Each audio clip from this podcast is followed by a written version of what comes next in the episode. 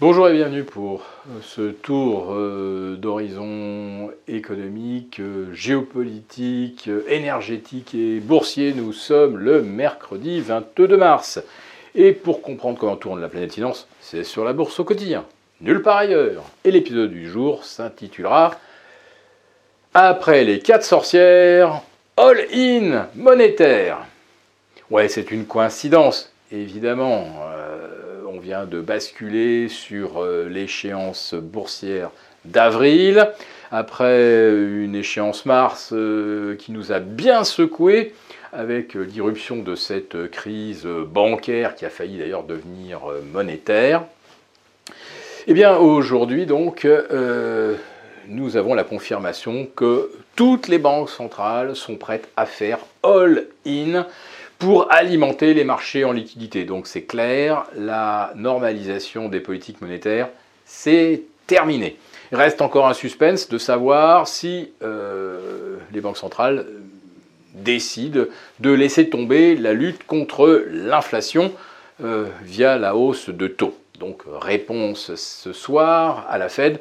Nous n'avons pas encore vraiment de réponse. Mais quand on voit le dollar qui recule maintenant en direction des 1,08 contre euro, il semblerait que certains cambistes aient quand même eu, je ne sais pas, euh, soit une forte intuition, soit quelques petits euh, éléments de réflexion qui euh, leur laissent penser que le discours de M. Powell va être beaucoup plus accommodant, beaucoup moins faucon et qu'il euh, va peut-être dire comme Christine Lagarde que finalement, eh bien, la crise bancaire, euh, elle, fait le, elle fait le job contre l'inflation. Bah oui, parce qu'on a bien compris que là, les banques sont au maximum et euh, beaucoup dans des situations très compliquées, donc elles ne vont plus pouvoir prêter naturellement. Et si elles ne prêtent pas, l'économie ne se développe pas.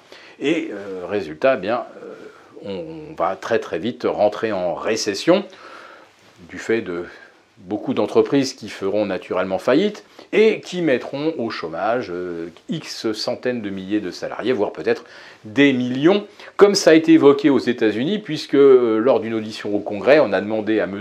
Powell si pour lui, euh, pour arriver à triompher de l'inflation, il fallait aller jusqu'à 10 millions de chômeurs supplémentaires pour enfin arriver à calmer le jeu économiquement.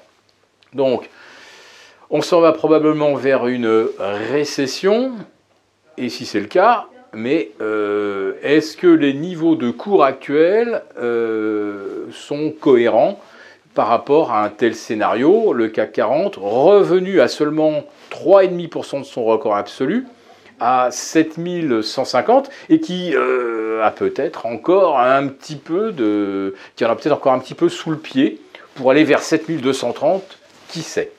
Voilà, donc M. Powell ce soir va certainement, euh, on va dire, euh, redonner une impulsion au marché.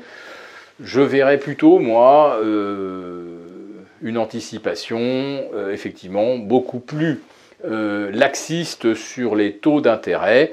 Autrement dit, vous aurez certainement, en plus de la récession, une inflation parce que euh, si, vous ne, si vous alimentez les marchés en liquidité, euh, en mode no limite, évidemment, vous dévaluez d'autant la monnaie.